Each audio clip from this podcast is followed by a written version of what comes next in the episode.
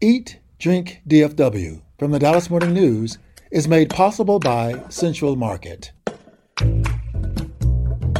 Hey, North Texas food fans, welcome to Eat Drink DFW from the Dallas Morning News. Each week, we dish on the local restaurant scene, food and drink trends, cooking and shopping tips, and unpack everything that makes North Texas one of the most vibrant, diverse, and ambitious food scenes in the country. I'm your host, food editor Aaron Bookie, and this week is pretty newsy from the latest trendy cocktail called Spaghetti to famed fried chicken joint Bojangles coming to Texas. Then we dive into some sciencey stuff as the U.S. approves the first lab grown meat for sale at restaurants. Is this the future of food? And how do farmers and vegans feel about this? It all gets started right after this. Central Market is really into food, like fish flown in so fresh it still has jet lag into food. Our sourdough starter has been around since grunge was a thing into food. We're talking more prime cuts than a greatest hits album into food. Central Market is really into food. If you are too, then we're the HQ for you, whether you're a make every recipe in the cookbook foodie or a my favorite recipe is reheat type who just digs the delectable. No place makes every day more delicious like Central Market. Really into food. Shop now at centralmarket.com.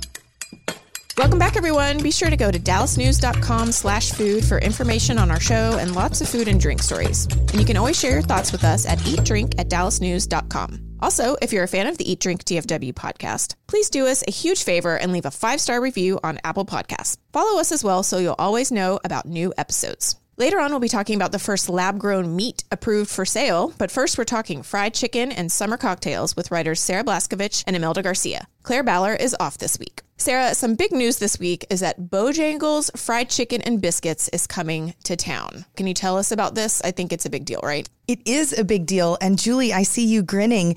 You are from North Carolina and you know Bojangles, right? I know Bojangles. I love Bojangles and the dirty. Do they have dirty rice? They, have dirty rice. They don't sure they? do. And they talked to us yesterday about how they make the dirty rice. Yes. So Bojangles is a fried chicken place. You can get your fried chicken on a bun or on a biscuit. But I took a North Carolinian with me, Ari Sen, who is one of our investigative reporters. We went to Bojangles together, him as my expert and me as the food journalist. And we ate together. And he felt as though this Bojangles in Texas really reminded him of home. And he says the ideal order is the fried chicken on a biscuit. And he gets those seasoned fries. And uh, he doesn't dip that stuff in anything. He thinks it's perfect the way it is. Oh, wow. Chef tells me that the iced tea and the honey mustard are also two major things that have made this brand. And tell us about the bowberry. I keep seeing bowberry things. What is that? So glad you brought it up. The It's not a Bowberry- cereal. It's not booberry. No, it's not.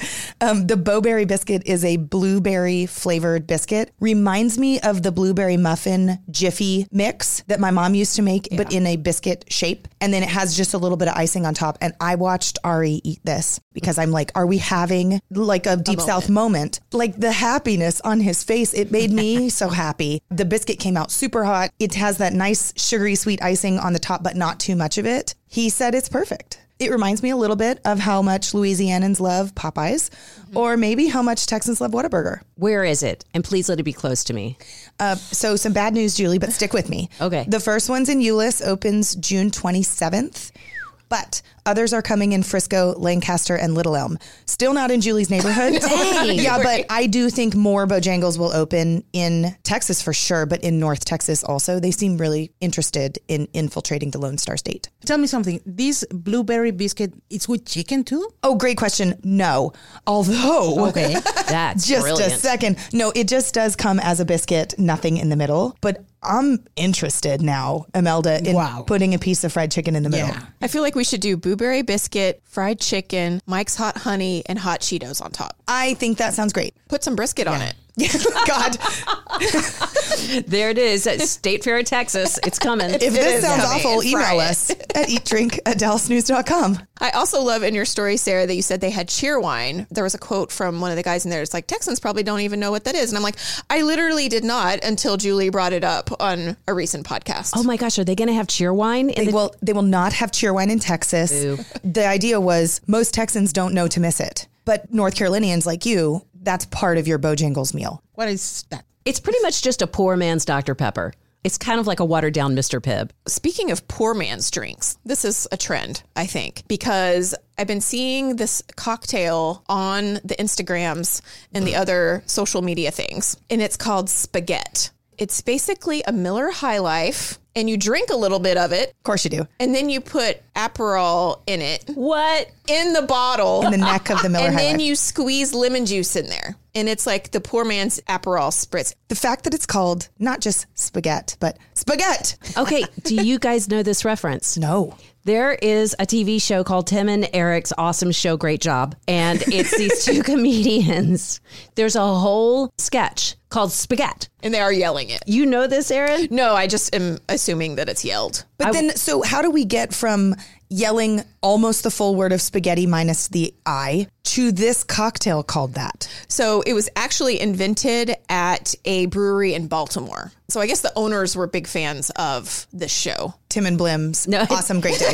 Tim and Eric's Awesome Show Great Job. That's what we should call our show. Tim and Blim. I've- I will tweet out the sketch if I can find it, just so Okay. every, because you'll be like, is this funny? It's so weird. Do we know why this drink is called like that? Like Imelda's like, show? get back to Yeah, what I we're know. supposed to be on. I, I don't think so. And I don't even know why Miller High Life specifically. Like, I don't think I've ever had Oh, a it Miller. has to be with Miller. I think so. Yes. Oh, It is a Miller High Life, and you open it, you drink a little bit out of it to make some room, and then you put the Aperol in it, and it becomes kind of like a cool orangey color. Yeah. well, I mean, Miller High Life is a champagne of beers. Oh, okay. I mean, I don't know. Julie, you're probably with me. I would completely try this. Absolutely. I'm so on board with this. It sounds like refreshing. Honestly, I don't hate a Miller High Life. Yeah. I'm down for a cheap beer. Yeah. So this sounds fun to me. Yeah. And then you yell, spaghetti. Spaghetti. I think it might actually be better than this other drink, which is called the Hobo Negroni. and it's kind of the same, but it's a simplified Negroni cocktail made with beer. It could be Miller High Life or whatever, and Campari. So it's along the same lines. Okay. And so then I went down this like um, The hacks. the, the, the hobo drink um, wormhole. And um, there's also something called a hillbilly margarita with tequila and Mountain Dew. Oh. What? Yes. I Well, drink that's that. a sacrilege. yeah. wow. I do get why.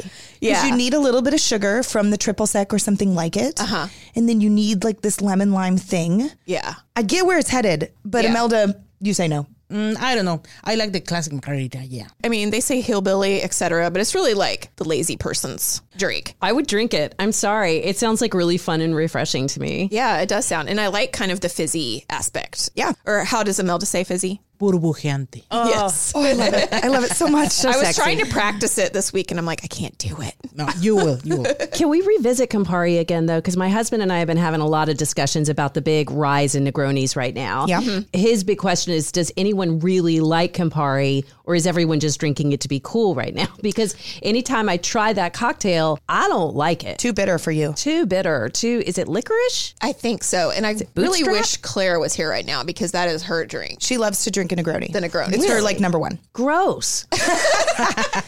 okay. She does have a refined palate, perhaps more refined than you, Julie, which is not a knock. Mm. well, no, it's, it's probably a fact. So If you've tried the spaghetti or have another favorite summer Hold on, you got to yell it. hack. Oh, okay, sorry. No, if you've tried the spaghetti, yes, spaghetti. Let's just sound angry.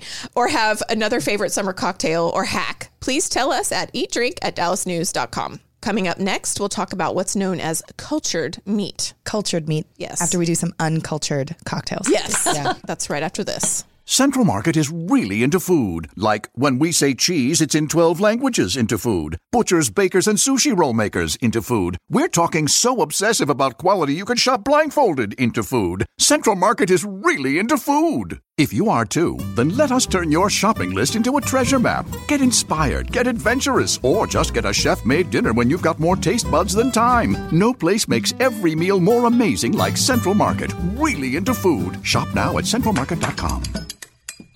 Welcome back, everyone. We're going to get into some geeky food science today because U.S. regulators recently approved the sale of chicken made from animal cells, which is, I know, yum, which is being called cell cultivated or cultured meat. This approval will actually allow two California companies, one is called Upside Foods and the other is called Good Meat. They'll eventually come to grocery stores, but right now they are going to be sold at restaurants. One is Jose Andres restaurant in Washington, D.C. So that's where people will be able to try it first. The whole idea of this lab grown meat is an environmental one. It technically eliminates harm to animals. They call it slaughter free meat, and it reduces the environmental impacts of traditional meat production. Cultivated meat is grown in steel tanks using cells that come from a living animal, a fertilized egg, or bank of stored cells. So it's basically like in vitro meat. Yeah. Wow. Yeah, which sounds delicious.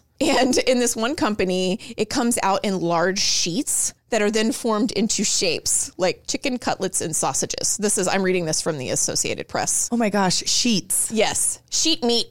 Oh no. we need an entry in the AP style book about how to refer to this meat because cultured meat to me means this meat thinks it's better than you. Yes. Well, and to me, Sheet meat says a whole different thing. I just love it. The cost is actually very high right now, so I don't know when it will expand. There are no local restaurants carrying this that we know of. Like it's really just exclusive to like the Jose Andres restaurant in DC and a restaurant in San Francisco called Bar Kren. What do you guys think of this?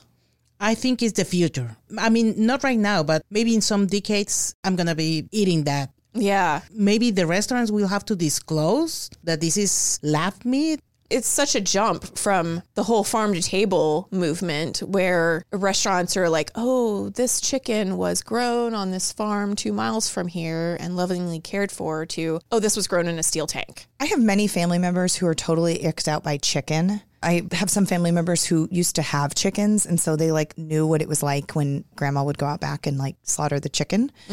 But I think that lab grown chicken would be great for somebody who just can't handle the visual of how they know that chicken got to their plate. But it's a it's a leap for me. I do agree with Imelda that it's the future, and I think we will all, and our children too, will eat this and maybe even listen back to this in 40 years and think how ridiculous it is that we're kind of waked out by it. Like, I remember, I think Katie Kirk said, What is internet? Yeah. And then like they talked about it. So like I don't want to be those people about this topic, but I, I am not there yet to feel comfortable with this. But my thought on everything is I will try anything, not even once, but probably twice or more. So like I will give it a I'm really curious if you blindfold us if it tastes exactly like chicken. Yeah. Can you tell the difference texturally? We'll have to get our hands on some of it and try it. What about you? Would you eat it? Yeah, I would try it. I mean, I'm very concerned about the environment and I know how the meat industry is bad for the environment. I'm definitely open to this idea, but I am also, like I've said before, one of the crunchier, earthier members of the group. And I like my food to be of the earth. The lab grown meat, I mean, the good things about it is you're not going to have the really bad bacteria and the risk of food poisoning and things like that. But I don't think you have the good stuff either. But if they're growing it in a lab, couldn't they put that in? They could. It's kind of along Hmm. the same lines as um, hydroponic gardening. Greens that are grown in water don't have the nutrients of the soil, but hydroponic gardeners add those nutrients to the water so that the nutrients come up through the greens. So I think that is possible. So here's a question for you guys. If we can cultivate meat from cells, then we could make meat out of pretty much anything. Like we could eat whales, maybe we could eat dinosaurs. Oh my gosh. If they cultivated human meat, Oh, would you eat it? Julie, wow. this took a turn. Well, we're starting with It's chicken. an ethical. Yeah, it's All right. So I said I would try anything twice, but I don't I don't want to eat people. I just listen to so many murder podcasts, some cannibals. I can't do that. That takes me to a spot I'm not comfortable. Cannibalism, no. It's a no. It's That's a, a hard, hard that's no. a hard no. Okay. But dinosaurs, maybe. I would eat a dinosaur. Yeah, it's, Here's the thing about T-Rex. I feel strongly that it would be way too tough like buffalo. I don't I think we're agree. going to like T-Rex. yeah, I agree. But like the cute ones, the plumper ones, the ones that are purple or is this just in the cartoons? Well, but they are too cute. and here's another I don't angle. think we know what color they were. I we don't know what color they were. They didn't have iPhones back then. Gosh No. darn it. Well, maybe we could start eating the really cute animals. Like if Oh we're cultivating the meat in a lab, like hamster. If I had Panda bear? what would panda taste like? What would, It Bamboo. would taste like happy. happy bamboo? what would hamster taste like? Like a whole hamster steak. This opens up a world of possibilities. Like A we're whole just- hamster steak though is the whole hamster. Not if you do it in a lab. It Yeah, could that's be true. Huge. Because Could be it a is whole sheet, hamster remember. sheet. Yeah, sheet. Sheet meat. Wow. Holy sheet. Oh my gosh. Julie, you've taken us a place I didn't want to go. Uh, Yeah. It is controversial and it brings up those ethical questions because a lot of people are like, well, is this vegan since an animal was not slaughtered for this? Is it? Some people are like, absolutely not. Some people are like, yes. I did some more Googling in the vegan community, and PETA actually supports this. As long as animals are not being slaughtered, they're good with it. Okay. And they actually like put money into this research, like for Interesting. Oh. the last 10 years or so. But people who, I mean, a lot of vegans are vegans because they don't like the flesh, it Right. repulses them. Right. And so a lot of them are like, absolutely not. That still comes from an animal. And one other ethical question it's just like electric cars. Electric cars came on the scene, and we were like, great, now we have electric cars. But then there was a big pushback from the automotive industry. What are Texans who raise cattle going to say? This is an entire industry that could potentially go away Right. because of sheep meat. So, what kind of pushback would there be? Because part of me is Huge like pushback. a huge pushback. Yeah, especially in a state like ours. Julie, Right. Mm-hmm. it's a great point. And think about if they are able to create a lab steak, how amazing would that steak be? The taste and texture qualities that you could incorporate into your sheep meat. It could be the most perfect Wagyu steak. exactly. But Very interesting. a ton of people going out of business because of that. And that's the thing with any kind of progress or disruption. There are good things about it, but also there are entire industries and livelihoods tied to the old ways. this is something we're going to be talking about for years. Yeah. So we really, really want to know what our listeners think about this. So please email us at eatdrink at dallasnews.com and tell us your thoughts. We may even call you and get you on a future podcast because we want to talk about this a lot more. And would you eat dinosaurs? Or people. Oh my God. Those are the two questions we're going to ask strangers at the next happy hour. Oh, yeah, This yeah. has gotten weird. Yeah. And that's all the time we have for Eat Drink DFW this week. Thank you all for joining, and I hope we've made you hungry for more. We also want to hear from you, so share your food thoughts, favorite restaurants, or tasty recipes with us at eatdrink at dallasnews.com. The show is produced by Julie Fisk.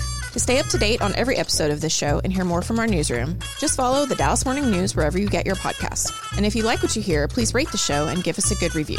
Find links to everything we do at dallasnews.com slash listen. You'll also find a special membership offer there just for listeners. For the news, I'm Erin Bookie. Thanks for listening, and we'll see you next week. Eat, Drink, DFW from the Dallas Morning News is made possible by Central Market.